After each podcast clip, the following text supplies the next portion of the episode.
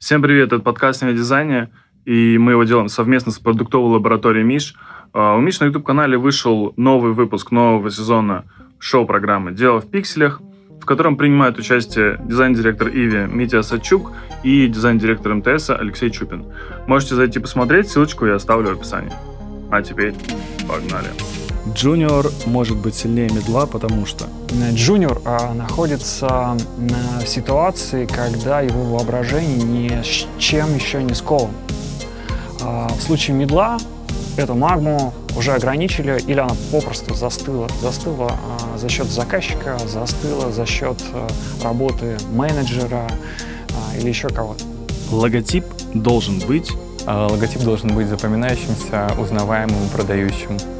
Когда я стану известен на весь мир, меня запомнят по фразе «Не трахайте мне мозг».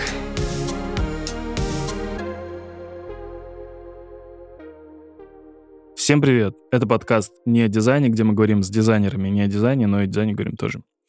А, если вернуться на год назад, то вы можете послушать запись от 15 февраля 2022 года, когда мы разговаривали с Дашей Егоровой. И вот прошел год, и Даша Егорова опять здесь. Всем привет. Всем привет. Много событий произошло за этот год. Я бы сказала, до хрена. Но мне, знаешь, что интересно? Мы как-то с тобой разговаривали по поводу дизайна. Мне хотелось бы понять, как ты сейчас относишься к профессии. Ну, я думаю, что, наверное, надо ввести всех немножко в контекст, Давай. что я стала мамой, и примерно с сентября я как таковой не работаю на своей основной работе. Я, конечно, там одной ногой присутствую где-то, но я не работаю. В связи с этим, конечно, мое отношение, когда ты замедляешься, когда у тебя есть время порефлексировать, твое отношение меняется к этому всему. Я для себя сейчас честно ответить не могу, хочу я назад или нет. Ты сейчас так сказала, замедляешься. Мне, знаешь, иногда кажется, что с детьми, наоборот, все ускоряется. Нет, вообще все наоборот, на таком чили становится. Смотря, наверное, чем ты до этого занимался, А, ну да. Вот. Мне кажется, что моя жизнь просто... Я увидела, что солнце бывает там не только на выходных. Ты выходишь такой, ничего себе, солнце. Выглянула. А я ходила там по зимнему парку, слушала музыку. Мне кажется, что моя жизнь супер замедлилась на фоне того, что было до этого. Знаешь, есть э, прекрасная теория, которая мне очень нравится, но которая, скорее всего, не поддерживается больше ничем, кроме как вот этими словами. Мгм. На выходных же частенько плохая погода. И почему придумывали выходные? Когда-то очень давно люди поняли, что, ага, вот в эти дни, короче, на поле пахать, ну, нельзя. Да. Ну, крестьяне, условно, там Мгм. работали, работали, работали на поле, такие, блин, вот эти дни не будем работать, потому что всегда какая-то плохая погода, отвратительная. И они такие, эти дни у нас будут выходные, мы не будем работать в дни, поэтому мы до сих пор не работаем. Ну и прикольная Такая. теория. Закинуть на подумать. Милота. Вообще удивительно, да, история про то, что ты говоришь, про то, что замедляешься, потому Мгм. что кажется, что раньше ты, ты очень много работала. Да. Сейчас я ребенка укладываю там в 9 вечера спать, а раньше я в 9 вечера могла прийти в зал. И мне еще... В зал, в смысле спортивный зал. Да, я ходила в зал, я там еще час-полтора тарабанила, ехала домой, и потом, может быть, там в час в 12 ты засыпаешь при хорошем раскладе. А сейчас у тебя в 9 вечера ты уложил ребенка, и из-за того, что есть определенные ритуалы, ты уже сам как бы перенастраиваешься на то, что вечер, что можно поспать. А можно не открывать ноутбук даже? Ну да, ну у меня как бы вариантов нет. Если я там настроена работать, то это единственное слитое время в три часа, пока она не проснется, еще раз там ее покормить или еще что-то, когда я могу поработать. Это у меня как бы выхода нет. А так, если там никаких дел нет, то да, можно в 10 уснуть. Или Ты, ты спишь днем? Да, я очень люблю спать. Ну, во-первых, когда э, ну, девушки беременные, меня, наверное, сейчас поймут. Ты когда беременный, ты очень сильно хочешь спать в первом триместре и в последнем. И это настолько сильная тяга ко сну, что ты сам себе уже не хозяин. Ну и иногда ты так выматываешься, и пирожочек такой спит, и ты думаешь, ну лягу рядом, чуть-чуть подремлю. Ты знаешь, мне нравится это вот, когда ты спишь с закрытыми глазами, тебе кто-нибудь подходит и говорит, спишь? Не-не, просто с закрытыми глазами. А на Да, самом деле ты спишь. Ты устаешь вообще? да, конечно. Больше, чем на работе? Или это другая М, усталость? Это другая усталость. Совершенно другая. На работе ты можешь сказать, все, Типа, мне хватит и взять неделю отпуска. Уйти в трех березах погулять, в лесу подышать, уехать куда-то. И отпускают. И да, тебя отпускает. А здесь у тебя, если может быть какой-то перерыв, он может быть небольшой, потому что ты нужен человеку. Как бы вся твоя жизнь уже перестроена. Такое большое решение, которое не изменится. Все, это навсегда. Ты можешь устать. Но у меня была вот ситуация, мы заболели, и у дочери температура, и у меня температура. И Это все. ад. Это ад И как бы вообще. ей плохо, тебе плохо, но ты всегда держишь в голове, что ей хуже, чем тебе. Вот такая вот она жизнь. Ну, она пока маленькая, наверное, это чуть сложнее. Потом-то попроще будет. Я надеюсь.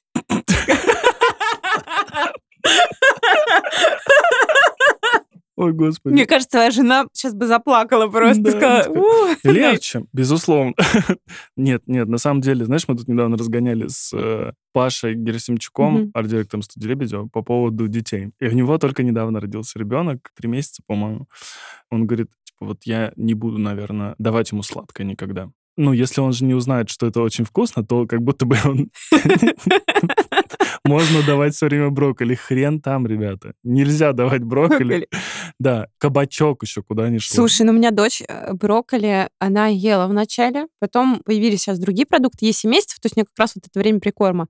И я даю ей брокколи через там неделю, не знаю, там, может, меньше, и она прям, она так вот сжимается, вот так ее трясет, я понимаю, что ей мерзко. Да. Думаю, нет, я не буду кормить ребенка тем, что ему мерзко. Да, это отвратительно. То есть, представляешь, даже она даже не знает, что такое шоколадка или тортик, да? Да. А брокколи так... Нет, извини, пожалуйста. нет. ну, да. Удивительно, Паша сказал классную такую фразу, что дети хакают нас. Ой, ну, наверное, да. Но сейчас сложно об этом говорить. Что она может хакнуть? У нее там веревка между ушами. Ну, простите. Ну, то есть у нее очень простые сейчас вещи беспокоят. Там мозг не сформировался. А потом, наверное, да. Но знаешь, вот смотри, ты всю жизнь свою пыталась на своей работе строить какие-то правила, ограничения. Да. Ты такая, вот, ребята, мы сейчас работаем с дизайн-системой, мы должны тут... У нас есть ограничения вообще-то. Ну, ты постоянно чекаешь какие-то там на работе. Tone of voice, редакционная политика, дизайн-система, какие-то еще штуки. Да, и это и там работает с трудом. Да. А тут получается, что не работает вообще ничего, кроме... Типа, есть отдельный человек, Мгм. и то, что ты хочешь от него, это Ну, вообще э, никого да. не волнует. Это тебя учат такому дзен-буддизму какому-то. И я еще это прекрасно понимаю, потому что ты хочешь что-то запланировать, не знаю, ты запланировал какое-то дело на сегодня. А, не знаю, ребенок там поспал не час, как обычно, а 20 минут. И потом у него что-то переклинило, что-то ему не понравилось, что-то заболело, и все, как бы все твои дела летят в форточку. Как тебе вообще быть мамой? Мы тогда, Классно. помнишь, мы шутили то, что ты была первым беременным дизайнером. Ну, кстати, да, пока ты, наверное, не становишься беременной, ты не обращаешь внимания на других беременных женщин, а потом у тебя что-то, короче, перестраивается, и ты уже начинаешь на это обращать внимание.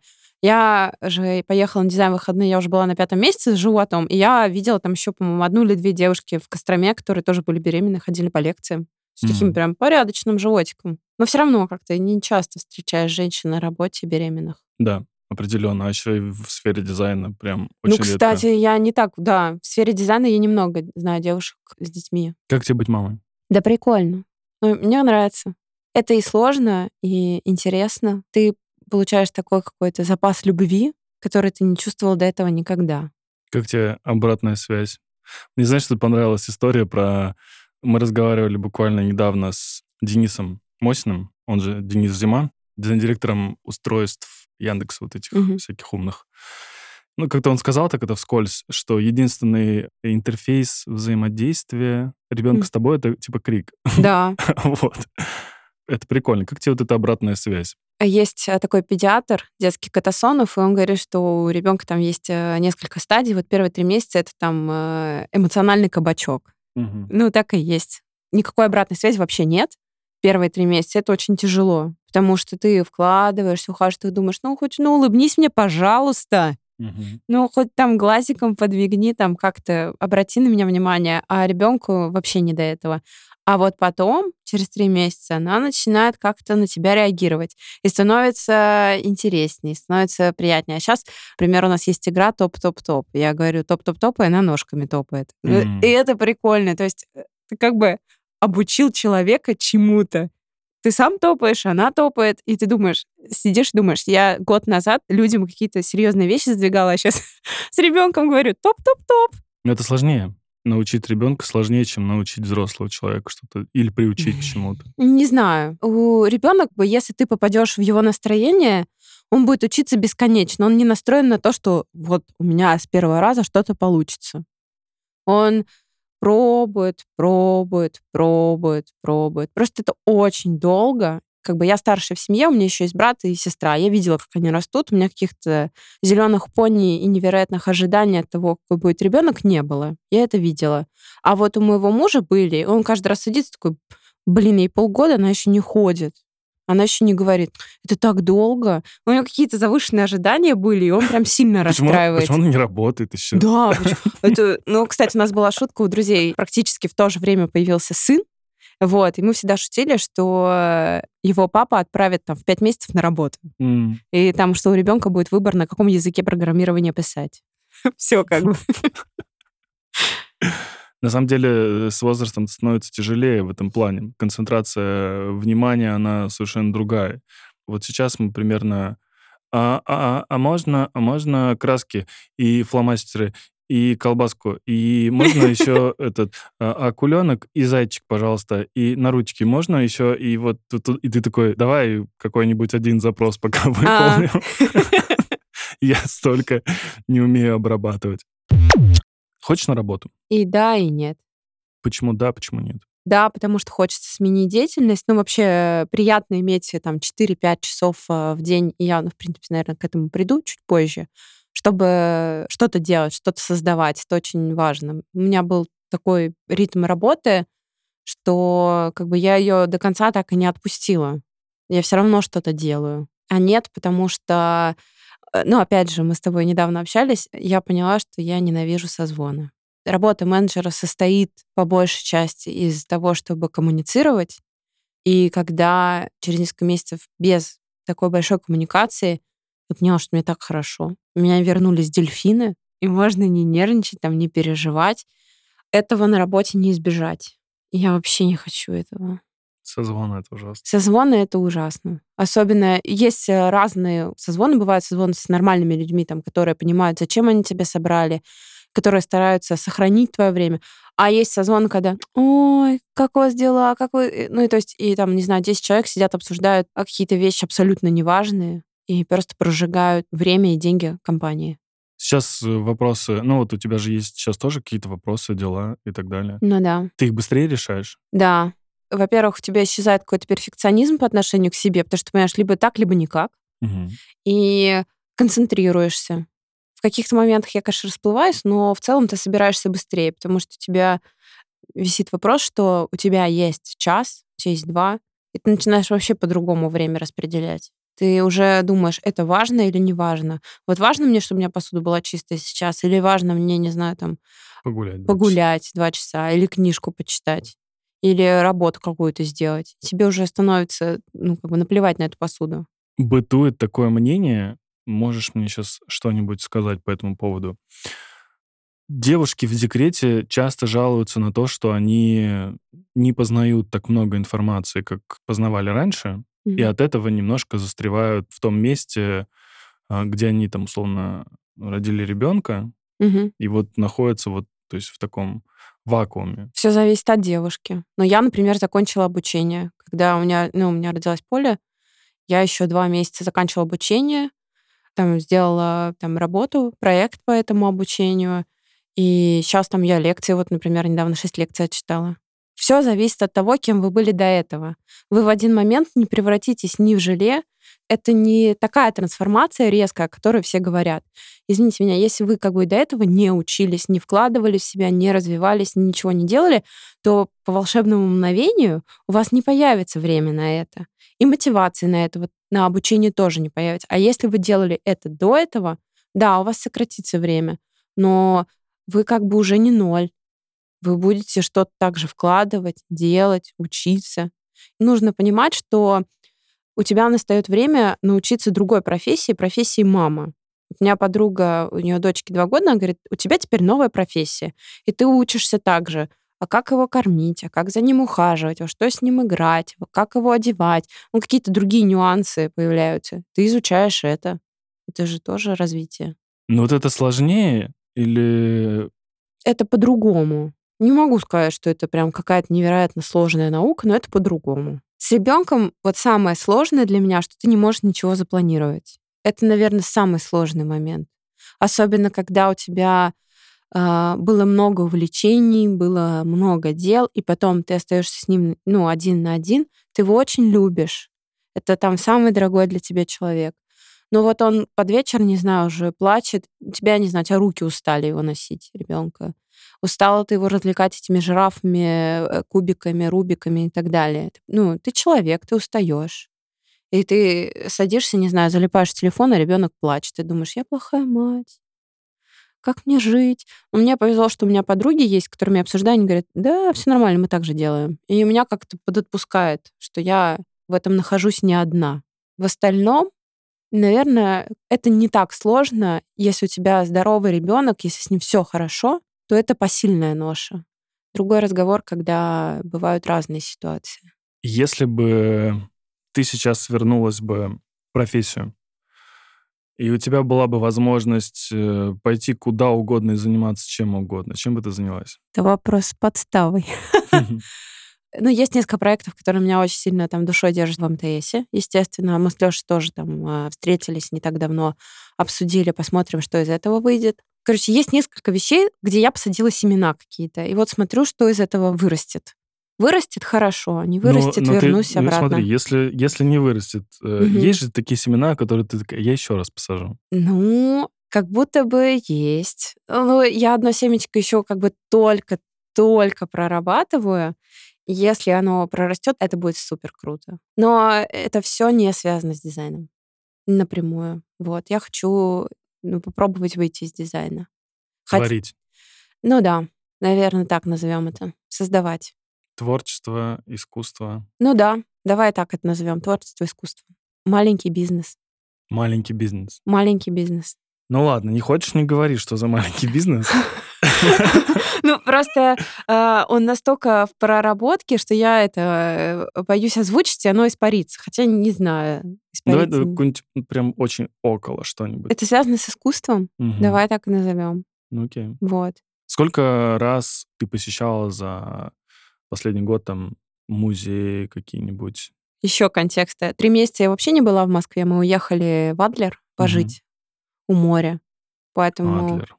Да, это была голубая мечта, и с тем, как я работала, сколько всего было... Адлер — это район Сочи. Да, но если быть точнее, то я жила в Адлере в Сириусе.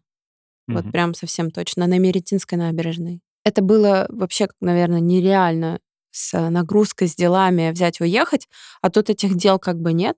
Вот, муж... Подумаешь, дела только у мужа. Но у мужа, видишь, как у него такая работа в команде. То есть, когда работа в команде, это можно. А у меня очень много встреч, коммуникаций. Это было бы тяжелее сделать.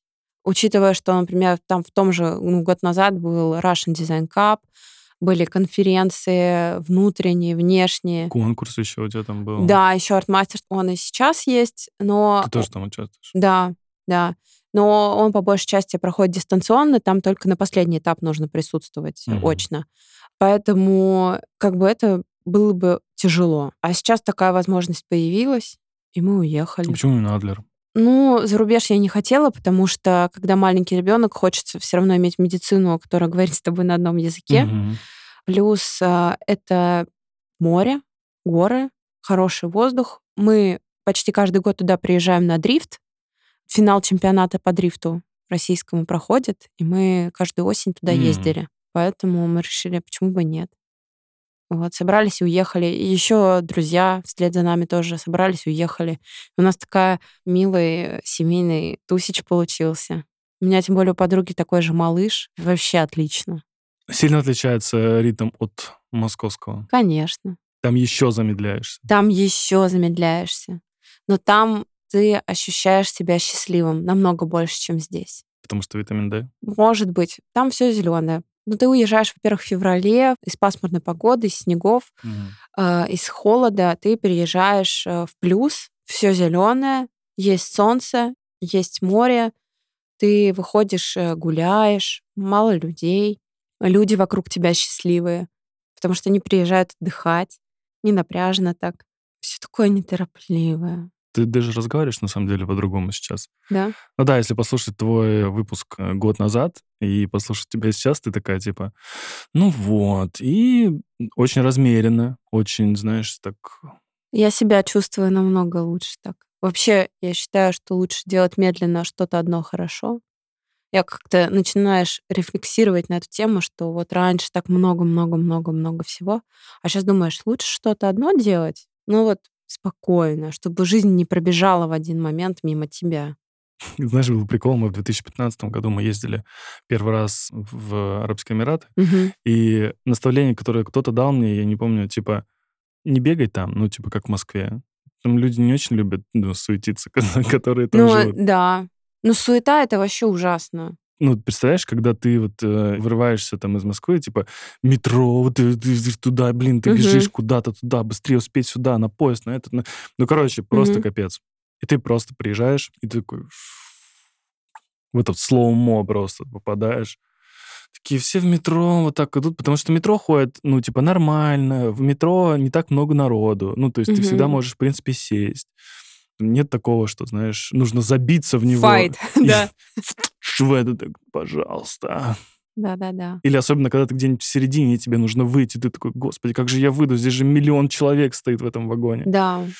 Там такого нет. Но еще в Москве небо не видно. Из-за высотности зданий ты вроде бы, ты думаешь, такая мелочь, но небо не видно. И вот эта одна звездочка, которая Ну да, одинокая. и все как-то заполнено вот этими зданиями, а там вот этот воздух есть. За этот год, кстати, много людей вообще, да не, даже не только за этот год, вот за эти три года вообще, когда все вот это началось, люди как-то стали, ну, вот уезжать в другие страны, люди начали Мгм. больше, ну, появилась удаленка, люди начали как-то больше ездить куда-то, отдыхать, и сейчас я общаюсь э, с ребятами, дизайнерами, арт-директорами, дизайн-директорами. Очень много чилят э, именно вот во всяких местах, типа где на бережку моря, где-то в спокойных таких э, маленьких городках. И я, знаешь, что подумал? В маленьких городках, а еще лучше в маленьких странах прикольно тем, что, короче, как будто бы там не о чем больше думать. Типа вот ваша комьюнити, вот они вы все, и вы думаете, как нам Мгм. сделать жизнь лучше, например. Уютно. Уютно, да, как-то. Да, ну это правда. Да, Я вспоминаю Амстердам, например, каком в семнадцатом году я там была. Я уехала оттуда с чувством уюта. И до сих М. пор его вспоминаю. Первое, что мне приходит в голову, это уют. Что такое милое, теплое. Я иногда сама себе задаю вопрос, а хотела бы я жить в Москве дальше? И я говорю нет. Меня в Москве больше всего держит работа и люди. Город замечательный, все есть, быстро, здорово. Но мне хочется быть ближе к природе. Мне- Московская область. может быть. Но, опять же, я как подумаю о том, что надо будет ехать в Москву. Три часа. для того, чтобы решить какие-то проблемы. Да, и ты где-нибудь в пробке там умрешь. Было один, один раз э, такое, что я стоял в пробке 7 часов, это было перед 8 марта. Ну, то есть как- перед каким-то 8 марта, может быть, типа 4 года назад я Мгм. стоял в пробке 7 часов. Ну, может, и не- может, больше. Ну, это же жесть, Вань. Ты хочешь, не хочешь, у тебя клаустрофобия. Ну, типа, Ну да.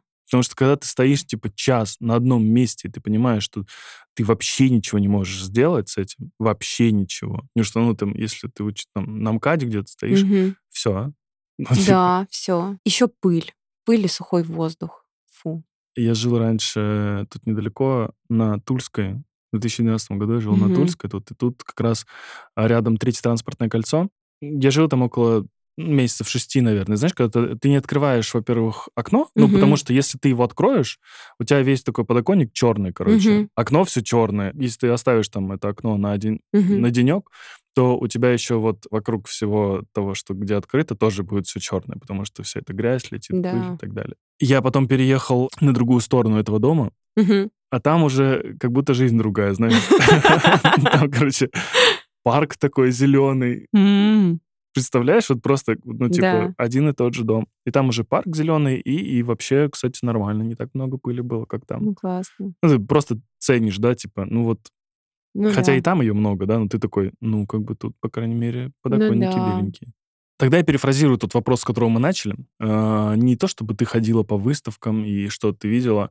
Чем ты вдохновлялась все это время? Ну, то есть какие были места, может Мгм. быть... Во-первых, я была вчера на выставке. Я сбегала, забежала на огонек в Триумф галерее. Была выставка Миши Никатина. Мне очень нравится художник. Там еще первый этаж выставка другой художницы, я не запомнила, к сожалению, имени. Ну, я читала книги, слушала книги, фильмы посмотрела. А так, по большей части, я гуляла. Мое ощущение себя очень похоже на ощущение в детстве в кан- на каникулах. Мгм.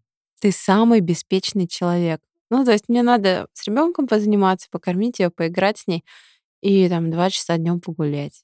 После того, как э, там сколько, 10, 10-12 лет я там работаю, ты просто такой выходишь днем погулять. Столько сумасшедших людей видно. Это совершенно другая жизнь. На больше стал обращать внимание? Да, на все, конечно. Ты такой смотришь, «М, уточки в парке. А это другая уточка, ее вчера не было. Да. А еще ко мне начали подходить какие-то... Недавно ко мне подошла женщина и рассказывала, как мне надо кормить воробьев салом. А, синичек. Нет, синичек. Она очень подробно рассказывала мне о том, как надо втирать сало в кору. И то есть вот это какая-то жизнь, которая тебе недоступна, она вдруг открывает свои просторы, и ты начинаешь за всем этим наблюдать. Начинаешь замечать людей. Например, у нас в парке есть дедушка, он гуляет э, с маленьким ребенком, он всегда отходит в елочки, ставит коляску, чтобы ребенок, наверное, хвойными подышал э, деревьями, а сам отходит чуть-чуть в сторону покурить. И Мгм. ты вот каждый раз ходишь, как картину это смотришь. Ну, это не день сурка. Нет. Все равно появляются новые персонажи, что-то меняется. Но еще надо сказать, что я все равно такой беспокойный человек. То есть мы на три месяца уехали там в Адлер. На один месяц я уезжала домой к родителям в Пензу. То есть пол жизни моего ребенка прошло не в Москве.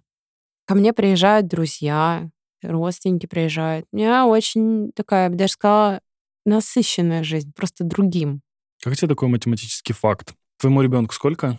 Семь месяцев. Окей, 7 месяцев. Сколько тебе месяцев? Так, давай считать. 348 месяцев. 348 месяцев. А, насколько ты старше, э, получается, своего На ребенка? 341 месяц. То есть ты, получается, в 48... Нет. Почему? Что ты хочешь посчитать? Давай так. Во сколько раз ты старше э, своего ребенка? 48. 48 раз? Да.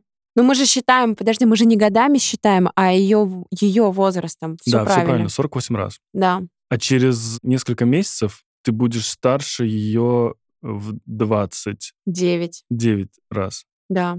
Все будет сокращаться. Эта математическая история меня, меня на самом деле она напрягает. Ну, типа, как будто бы, когда тебе будет 60, а ей будет 30, ты будешь ее старше всего лишь два раза. Да. Папа для этого образа приводит следующий пример. Говорит, чем старше ты становишься, тем время летит быстрее.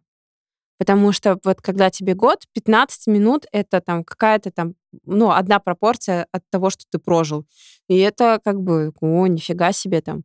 А чем старше ты становишься, тем эти 15 минут в соотношении того, что ты прожил, занимают, ну, все меньше, меньше, меньше, а, меньше, я понял. меньше. Ну, типа, если ты родился 15 минут назад, и вот И эти 15 минут, Минут кажется- это для тебя целая вселенная. Ты эти 15 минут только вот прожил. Это А всё, когда что тебе 70, эти Да. 15 минут, это Ничего. растворяются просто в этих Да. 70 годах. Да. Прикольно. Когда это он тебе такое говорил? Просто у меня папа иногда рассказывает мне какие-то умные вещи, и как так меня влипает. Я вспоминаю, он говорит, что время с годами летит быстрее. Ты по-другому это ощущаешь. Ну, а мы как-то просто о чем-то с ним иногда разговариваем, и я говорю, блин, вот типа как быстро, он такой говорит, а будет еще быстрее. И ты, говорит, ты не поверишь, Такой, будет «Я не еще хочу». быстрее. Не хочу быть так быстро. Да-да. Слушай, а помнишь, мы с тобой разговаривали, и мы разговаривали по поводу того, что твоя жизнь была, ну, типа, измерима, и твоя профессия была измерима в KPI, к которым ты постоянно мчалась, э, которых ты постоянно достигала или не достигала, и это Мгм. было всей твоей жизнью, по сути. Как ты сейчас к этому относишься? Ну, А, типа, вот ко всем этим, знаешь, я сделаю, потому что бизнес... Я вот- тебе совру, если я скажу, что я такая просветлилась и больше ничего этого не чувствую. Я это очень чувствую, но мне очень хочется скинуть эту шкуру. Ну, а ценность это, она та же осталась? Как бы сейчас мне никакие блага мои не привязаны там в виде зарплаты и чего-то к этим KPI, поэтому мне как бы вообще фиолетово. А когда я буду работать, там будет что-то зависеть в моей жизни от этих KPI. Я буду вовлечена в процесс. Ну, вообще, как бы, в принципе, не все равно, на то, что я делаю, я всегда стараюсь делать э, вещи, которыми я занимаюсь, хорошо. Мне не нравится делать это там тяп-ляп, лишь бы сделать. То, что ты делала раньше или Мгм. до этого, это история про бизнес. Это то, что, ну, что ты должна была бизнесу приносить э, Деньги. деньги. Да. Но сейчас ты хочешь уйти в искусство. Какая трансформация должна произойти? То есть ты, наверное, должна сказать о том, что деньги — это важная часть. Мгм. Но вот хочется... Когда ты работаешь в большой корпорации, ты что-то делаешь, и вот это вот, не знаю, мы условно назовем, вот я стакан передвинула, и для того, чтобы бизнес почувствовал прибыль, или я почувствовала, должно пройти очень много толчков.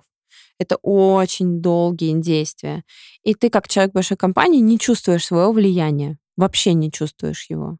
И это, мне кажется, многих триггерит, ну, как не триггерит, а задевает, что ты не ощущаешь своего вложения, не ощущаешь какой-то обратной связи от того, что ты делаешь Да- иногда. давай раскатаем этот пример. Давай. Короче, вас, допустим, э, 10 человек. Мгм.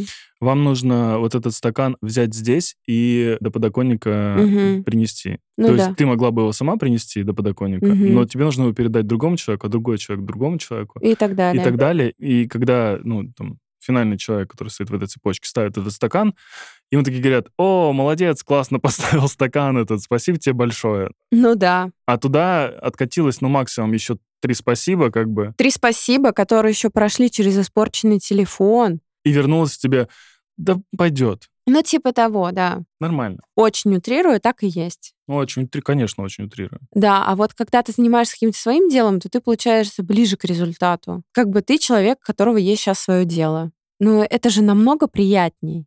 Безусловно. Это какое-то, наверное, эго есть в этом все-таки, но... э, Точно есть. Сто процентов. есть. Но это классно. Я, кстати, кстати, не кстати, позавчера закончила слушать аудиокнигу «Тонкое искусство пофигизма», и там вот одна из последних глав приводит пример какого-то абсолютно безумного чувака, который там прожил жизнь очень странно, скитался как профессор по разным университетам, но к концу жизни, когда он тяжело заболел, он написал книгу, которая, по-моему, номинирована или получила Пульцеровскую премию. Мгм. Идея этой книги заключалась в том, что у человека есть его я физическое и есть я, которое метафизическое, которое проявляется в том, что человек делает. И мы все заряжены на то, чтобы наше я не физическое просуществовало как можно дольше, потому что мы знаем, что тело умрет, но мы хотим жить. И вот мне кажется, вот эта жажда обратной связи, жажда того, чтобы твой дизайн... Дизайн же, он часто бывает недолговечным, постоянно его переосмысляем, переделываем. И эта профессия не дает нам вот этого ощущения в каких-то моментах, что твое я просуществует после тебя. Оно сотрется. Оксюмарон, если это можно так назвать. Когда ты именуешься дизайнером или арт-директором, Мгм. то есть арт-директор — это творческий руководитель, Мгм. а дизайнер — это человек, который создает дизайн. Но как будто бы мы все не дизайнеры, ну вот в рамках диджитала, и не арт-директора, Мгм. а мы все... Художественные инженеры какие-то. Да, да, вот типа Да. название немножко неправильное получается. Ну, это вот Лёша постоянно говорит о том, что у нас нет глагола дизайн. То Мгм. есть э, у нас дизайн это какая-то статичная сущность. Хотя, ну, на самом деле, да, мне кажется, вот я всегда про себя думаю, что я скорее инженер, чем что-то художественное. Но есть дизайнеры, которые как художники мыслят. То есть оно, видишь, такая профессия, у которой есть некая, некая градация. Вот с точки, когда ты только инженер, и точки, когда ты там художник. И вот мы все как-то от ситуации к ситуации плаваем по этой шкале. Ну, Как будто бы от того, что ты дизайнер, у тебя появляются какие-то к себе требования, ну, типа, знаешь, такие творческие, что ли. Ну, я же дизайнер, ну Мгм. вот. Ну, это все зависит от того, как человек воспринимает эту профессию. У нас у всех э, появляются к себе какие-то требования. Будет человек, который больше там заряжен на бизнес, он будет говорить о том, что мой успех измеряется там э, деньгами, которые мы заработали. Будет человек, который больше про эстетику, про какие-то другие ценности, он будет измерять свой успех другими, ориентироваться на это. И там его дизайн может зарабатывать кучу денег, а он не получит удовлетворения, потому что у него ценности другие. Тебе вообще, в принципе, в жизни очень важно понять, кто ты. И искать то место, где ты будешь как раз. Потому что иногда есть люди, которые вот, они очень творческие, им важно какая-то такая реализация художественная, а они идут а, на какую-то работу, которая вообще не про это. Им там неуютно, они там ни к селу, ни к городу. И получается так, что и они недоудовлетворены, и команда может быть им не удовлетворена. И получается такая группа несчастливых людей. А может быть, где-то этот человек был бы очень кстати. Да, вот, знаешь, стать этим винтиком в каком-то механизме, мне кажется, это самая вот основная и большая проблема вообще людей. Потому что иногда общаешься, и говорят там, ой, я, да, там, я больше 10 лет работаю уже в компании, типа, Мгм. вообще кайф, я до сих пор вдохновлен, я Мгм. там туда-сюда. И, ну, там, смотришь на людей, которые каждые 2-3 года меняют работу. И они такие, ну, здесь поработаю, вот здесь поработаю, да, и, и, возможно, Мгм. это все и зависит как раз вот от Может. ценностей. А может еще, знаешь, от завышенных ожиданий. Мы же все как? Все насмотрелись рекламной картинки, мы все представляем себе идеальную работу, идеальную фигуру, идеального партнера, семью, ребенка. А в жизни все вообще не идеальное. Человек там, не готов к этой реальности. Я вот, кстати, к вопросу о том, хочу вернуться в дизайн или нет, мы с тобой недавно созванивались, все это, ну, как бы обсуждали, и я поймалась на мысли, что может, я очень поверхностная и жадная все-таки в том, что я хочу бросить дизайн, а вместо того, чтобы это 10 лет моего труда, это там не шершавель. Надо просто понять, что сейчас мне чего-то в знаниях не хватает, и вложиться в эти знания, и все-таки переоткрыть для себя эту профессию и продолжить в ней развиваться. Здесь есть много территорий неоткрытых, где у меня не хватает знаний. Либо начать все с нуля. Ты знаешь, как говорят психологи, вот знаешь, это история про мотивацию, когда Мгм. ну, ты выгораешь, типа, от чего-то, и тебе говорят, на самом деле нужно делать намного больше, нужно сильнее, тебе нужно открыть новые горизонты. И Мгм. ты такой, типа, заряжаешься, такой, типа, блин, да, может, я что-то еще упустил здесь? Мгм. Ну, такой начинаешь работать, работать, работать, а потом дорабатываешь из-за того, что у тебя выгорание, стресс, тревога. Я для себя это отвечаю на этот вопрос так, что это какая-то жадность моя внутренняя, что мне хочется все везде и сразу. Мгм. Нужно, ну, не знаю, какую-то работу внутри себя проделать, не знаю, предположить какое-то будущее про себя. Видишь, как бы я посадила семена в момент, когда у меня есть этот перерыв с работы, а когда время подойдет выйти на, там, на работу, не исключен вариант, что я погружусь дальше и пойду. Я не могу сказать, что в моей работе я достигла потолка. Нет, не достигла. Я не могу сказать, что я мастер в своей работе. Нет, я не мастер. Ну, там, я, наверное, какой-то середнячок. Значит, не есть куда расти. Есть Ну, вот у меня за делать. тебе вопрос сразу. Давай. Ну, а куда расти? А что ты не, не достигла еще?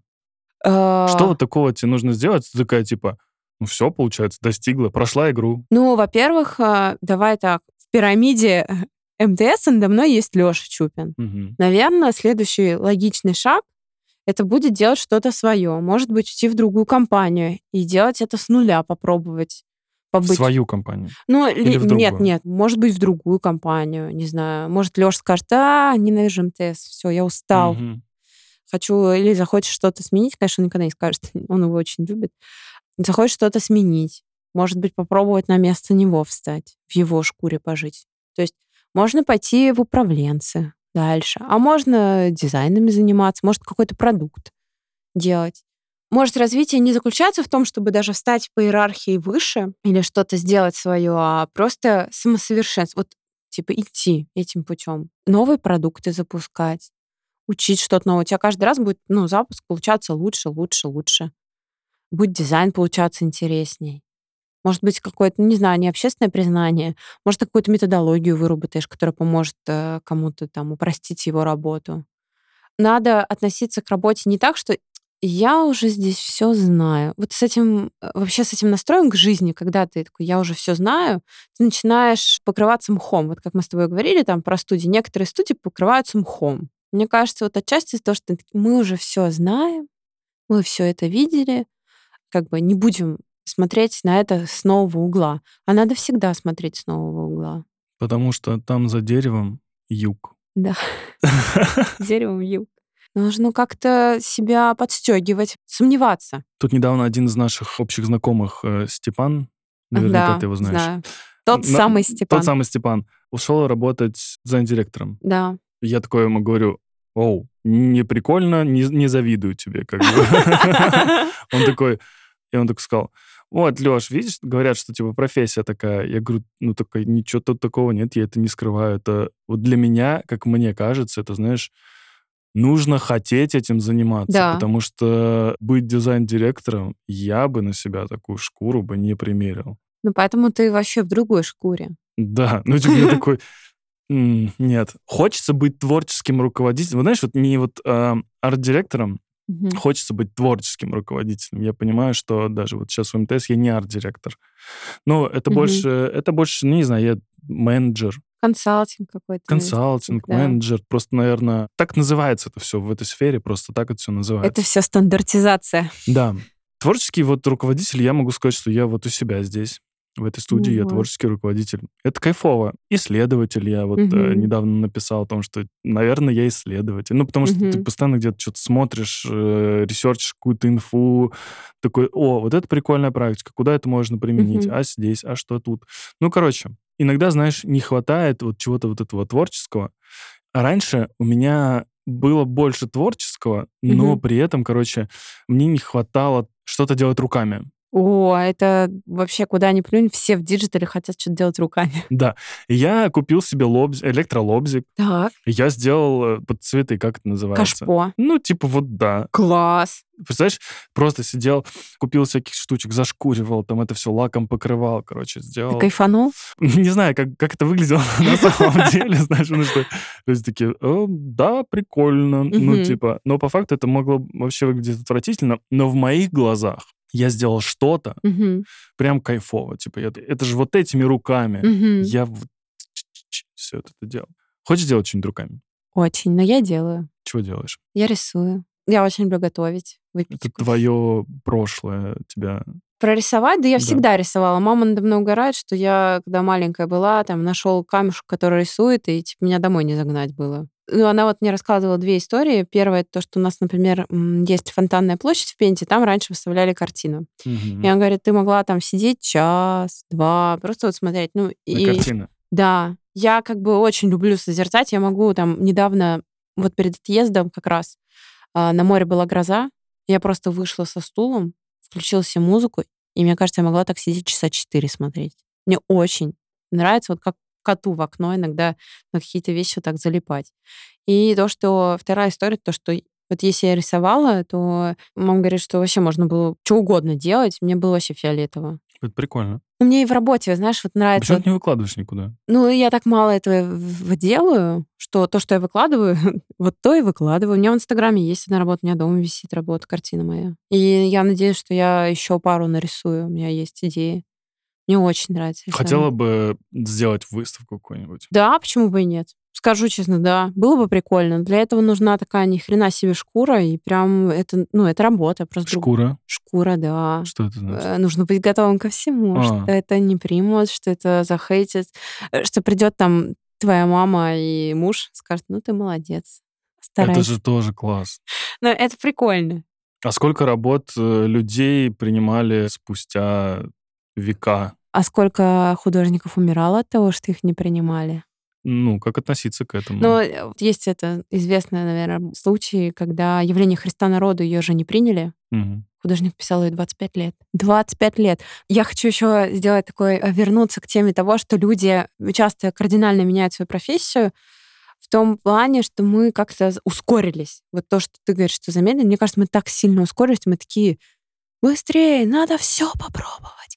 И мы потеряли жажду самосовершенствования. Вот сидеть, над чем-то долго корпеть, развивать это, вкладываться. Хотя залог успеха, мне кажется, как раз в этом кроется. Сколько людей блоги начинают, пишут, а секрет успешного блога, мне кажется, не только в том, что ты пишешь, но в том, что ты это делаешь регулярно. Абсолютно точно. Это знаешь, вот из разряда... Мы когда ездили по студиям, ну, Мгм. дизайн-студиям всяким, они такие, ой, мы в топе там, типа, вот, Мгм. ну, ты смотришь, вот топовые студии, идешь в нее, ты говоришь, а сколько вы работаете? Они такие, ну, вообще, там, 10 лет уже. Мгм. А слышно о них только полтора года. Мгм. Идешь там еще в какую-то, ну, говорю, сколько, а мы 20 лет работаем уже. Мгм. В том числе, когда ты начинаешь смотреть там, я не знаю, ну, там, я смотрю разные, много чего смотрю на Мгм. YouTube, на самом деле, просвещаясь вообще Мгм. всякими штуками, вдохновляюсь. И я захожу, и они такие, о, типа, миллионы просмотров. Мгм. И ты такой заходишь, отматываешь в самый-в самый низ, и ты видишь плохое качество съемки, ты видишь, что это снималось, ну, там, это все началось 10 лет назад, Мгм. 15 лет назад. Мгм. И ты такой понимаешь, что, блин, эти все люди проделали огромнейший путь для того, чтобы, ну, вот Да. прийти к этому моменту. Это очень хорошо и важно понимать. Мы недавно обсуждали вот эти, знаешь, типа, лучшие практики. Мгм. Мы тут сидели и размышляли по поводу того, что мы делаем там аудиопроизведения, делаем подкасты, делаем всякие штуки, и пытаемся, ну, вот смотреть на лучшие практики. Мгм. Мы делали шоу, и это шоу не сильно взлетело, ну, типа, но мы сделали шесть выпусков, Мгм. мы такие, ну, мы будем это продолжать, потому что, ну, как будто бы у меня есть ощущение того, что, типа, это не должно было взлететь вот прям вот, прям вот Мгм. сейчас, в моменте. Но, допустим, у другого человека, у него другое мнение. И он мне говорит, ну, типа, это не взлетело, значит, это плохо, значит, это, типа, никому не нужно и так далее. Типа, у него в голове, что миллионы просмотров должны были сразу прийти. Я говорю, ну, такого не бывает. Ты либо очень популярный, и тогда на тебя приходят, ну, у тебя, опять-таки, есть бэкграунд какой-то твоей популярности, ты тоже долго к этому шел. Либо, ну, ты создаешь что-то такое, что, ну, очень высокобюджетное, где профессионалы участвуют. Вообще, видишь, какая-то есть тенденция на какую-то жизнь фастфуда. Мгм. что мы все ждем какую-то волшебную таблетку, и я при этом не исключение. Я просто иногда себя торможу, что ты там не начинала, ты никогда этого не делала, не надо ожидать от себя, что у тебя все это получится. Это очень странно думать, что типа пан или пропал. Мгм. Так не работает. Не работает. Ты идешь в гору медленно, шаг за шагом, шаг за шагом. Поэтому вот эти все лживые курсы о том, что вот вы завтра будете арт-директором, арт-директора там 18, 19, 20, это все смешно. Это все Ну, то есть, типа, не, написать тебе в трудовой могут все что угодно. Да. Но будет ли у тебя за плечами тот опыт? Опыт, как бы вы ни говорили, что да я... Да... Ну нет. Это очень важно. Да, согласен.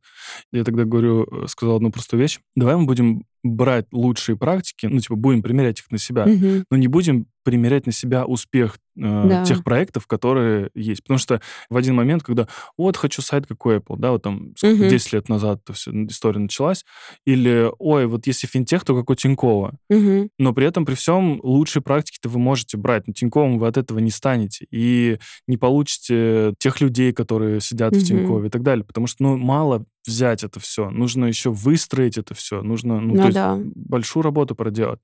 Я говорю, давай, пожалуйста, не примерять на себя эти миллионы просмотров, потому что это так не работает абсолютно. Мы должны заслужить эти просмотры, должны Мгм. заслужить этих людей, которые к нам придут Да. как их заслуживали все, все другие. Но это из-за чего? Из-за того, что мы все свайпаем постоянно. У нас же, у нас же все в шортах теперь. Мгм. Типа шоты, шоты, шоты, инста, рилсы, Мгм. всякая вот эта ерунда. Мы, мы на скорости, типа тиктоки. Да. э, Ты сейчас смотришь наверняка какие-нибудь сторис. Вряд ли ты все сторис смотришь. Ты такая, Да, кстати, при этом я еще думаю, сколько полезного я из этого извлекла. Есть какие-то очень полезные штуки, но в целом, в основном, это, конечно, жвачка для мозга. Ну, я бы хотела, чтобы этого не было, потому что правила жизни-то от этого не меняются. Того, что, да, появился такой короткий контент, но даже этот короткий контент люди создают годами. Они же тоже не так с бухты-барахты стали известными. Не делали, делали, делали, делали. Любой короткий путь — это путь ну, в никуда, это какое-то вранье. Я думаю, что надо настраиваться всегда на долгую работу что это будет не сразу. Если вам повезет и все случится сразу, это потрясающе.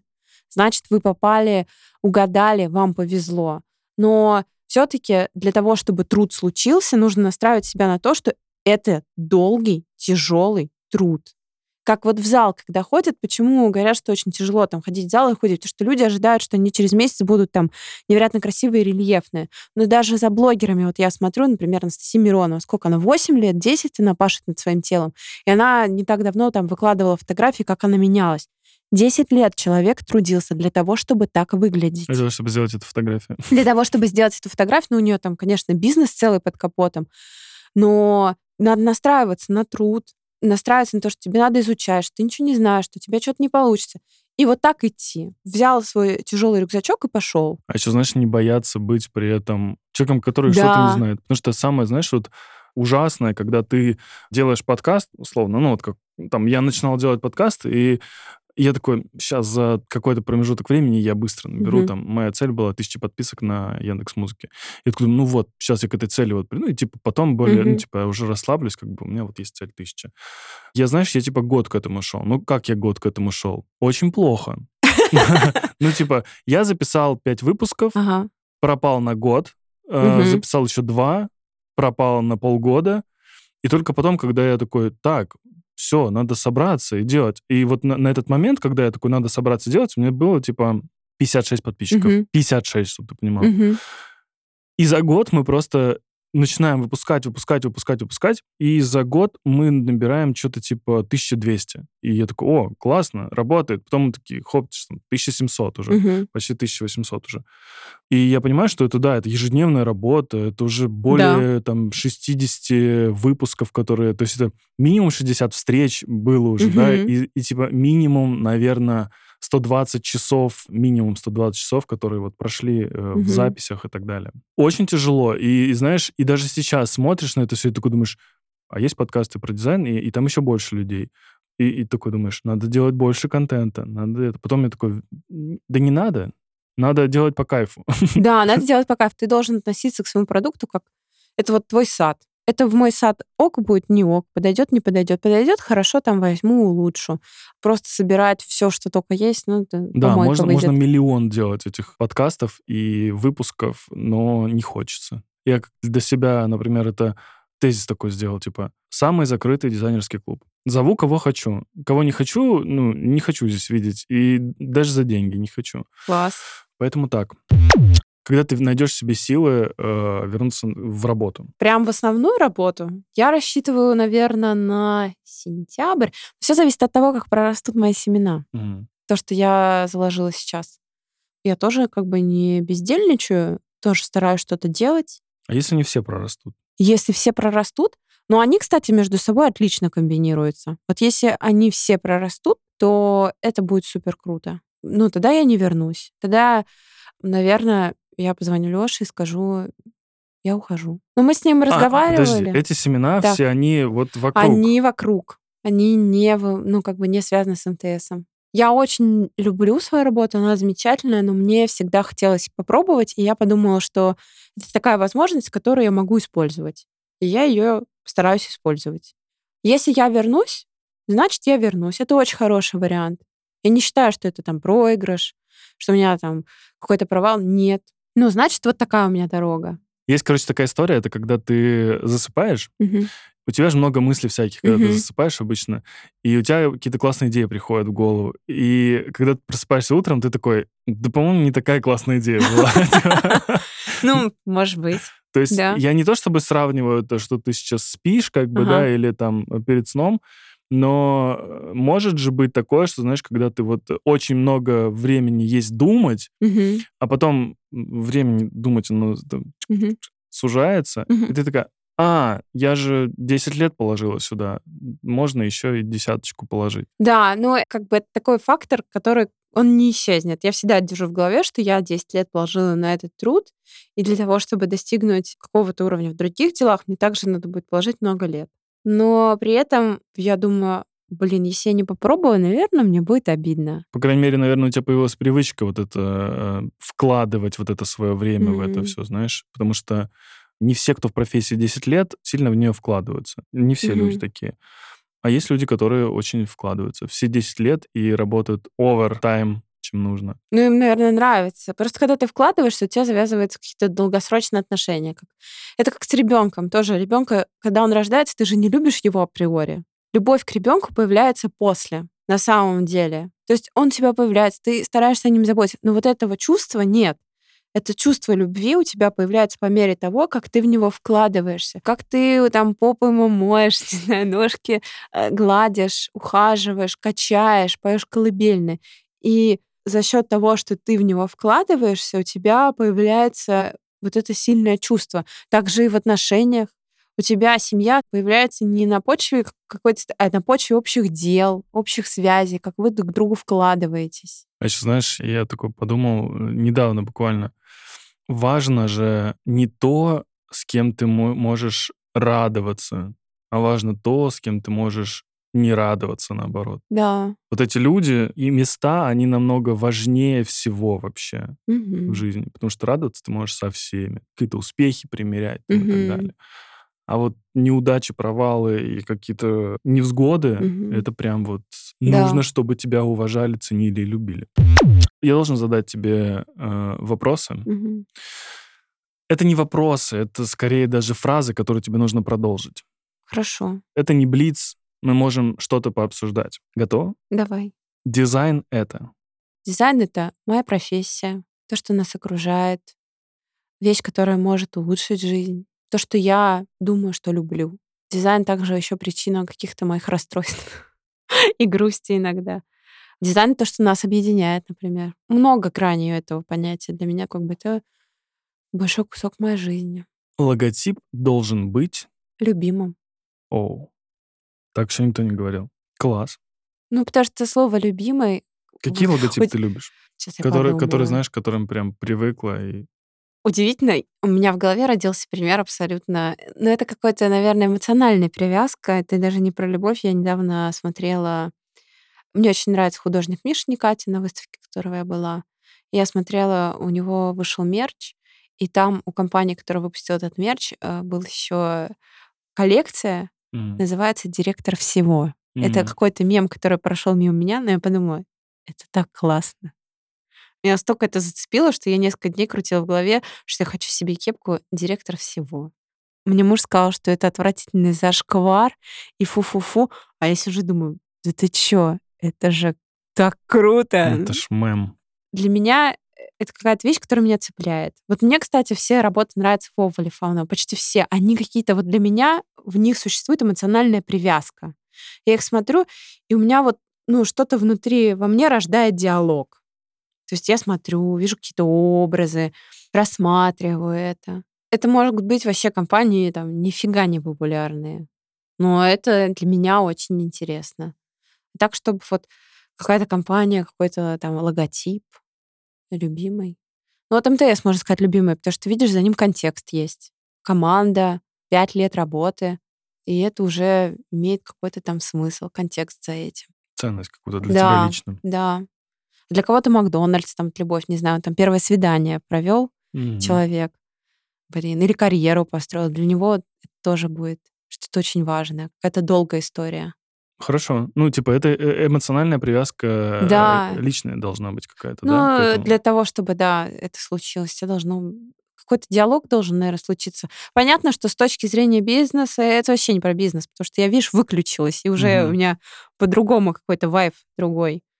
Ну да, должно быть какое-то эмоциональное, эмоциональное чувство, диалог родиться.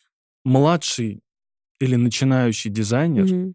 может быть сильнее опытного, потому что... Он знает, что ничего не знает. И в этом его У тебя было так? Я вообще постоянно, ну, как у меня есть некоторые мантры, которые я про себя повторяю для того, чтобы чувствовать себя хорошо, наверное, так скажем.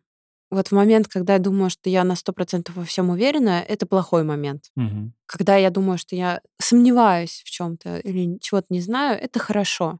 Это такое здоровое ощущение реальности. Да, есть, конечно, какие-то ситуации, когда я знаю, что ничего не знаю. Ну, мне Леша работу когда предлагал, я знала, что я ничего не знаю про управление людьми. Вообще ничего. Я с ними коммуницировала, общалась, может, какие-то минимальные задачи ставила, но я не дирижировала этим оркестром. И, наверное, в какой-то момент это помогло там что-то подучить, настроить, понять, чего тебе не хватает. Поэтому важно даже, когда ты занимаешь какую-то важную должность, себе говорить, что я ничего не знаю. Когда ты станешь известна на весь мир, тебя запомнят по фразе Пусть этой фразой будет. Я знаю, что ничего не знаю. Ну, т- а, нет, это уже занято. Это же какой-то философ сказал. Я не знаю, не запомнит меня, Вань. Пусть лучше меня не запомнит, а запомнит мои работы. Мне было бы намного приятнее это. И финальный вопрос. Когда тебе будет 60, ты будешь сидеть со своим мужем-дизайнером Мгм. и, возможно, какими-то друзьями, которые тоже были в дизайне. Мгм. Что вы будете вспоминать? Как показывает практика, мы будем вспоминать не дизайн. Мы не будем вообще думать о работе. Будем думать о том, что было в перерывах между работой. Скорее всего. Может, а может, какую-то работу вспомним. Но я думаю, что нет. Это было бы идеально. Не вспоминать. Не вспоминать, это было бы правда. Нет такого, ну что значит идеально? Ну какое такое, да нет. У меня нет никакого ожидания, понимаешь? Я не знаю, какие будут мои 60 лет. У меня есть какие-то абстрактные ожидания, но они не касаются того, о чем я буду думать. Я не знаю, какой я буду человек. Я год назад была другим человеком. А через сколько? Получается, через 30 лет почти я буду вообще другим человеком. Что я переживу, что я увижу, какой мир будет, будет ли мир. Я ничего от себя не ожидаю. Детей, кстати, скорее всего, будем думать про семью, про близких. Потому что мы недавно с семьей собирались, и у меня есть э, тетя двоюродная, ей, сейчас скажу 70, она бит, ну, наверное, 70 лет, да, тетя Наташа. И она сказала, что единственное, о чем она жалеет в этой жизни, что у нее не было трех детей, у нее только двое. Она говорит, я хотела бы третьего. И она рассказывает о жизни, она работала всю жизнь, но она рассказывает о вещах, которые связаны с какими-то другими вещами. И бабушка моя тоже рассказывает о других вещах. И они вспоминают работу. Хотя, я думаю, что они любили и уважали свой труд. Но говорят о другом. А на этом все. Спасибо большое. Всем спасибо, пока. Пока-пока.